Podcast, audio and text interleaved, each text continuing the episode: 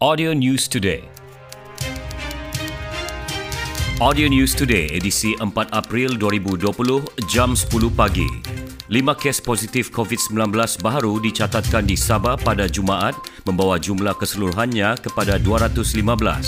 Terus mengatasi senarai adalah Tawau dengan 63, diikuti oleh Lahad Datu 36, Kota Kinabalu 29, Sandakan 19, Kinabatangan 14, Tuaran 12, Beaufort 8, Kunak 7, Putatan 7, Kota Belud 5, Sipitang 4, Penampang 4, Sempurna 2, Papar 2, Ranau 2 dan Tambunan 1.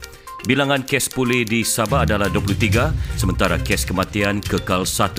Untuk maklumat lanjut mengenai COVID-19 atau isu kesihatan lain, sila hubungi Pusat Kesiapsiagaan dan Tindakan Cepat Krisis CPRC Jabatan Kesihatan Negeri Sabah pada 088 219 455 atau 088 512 531. Like us on fb.com slash audio news today.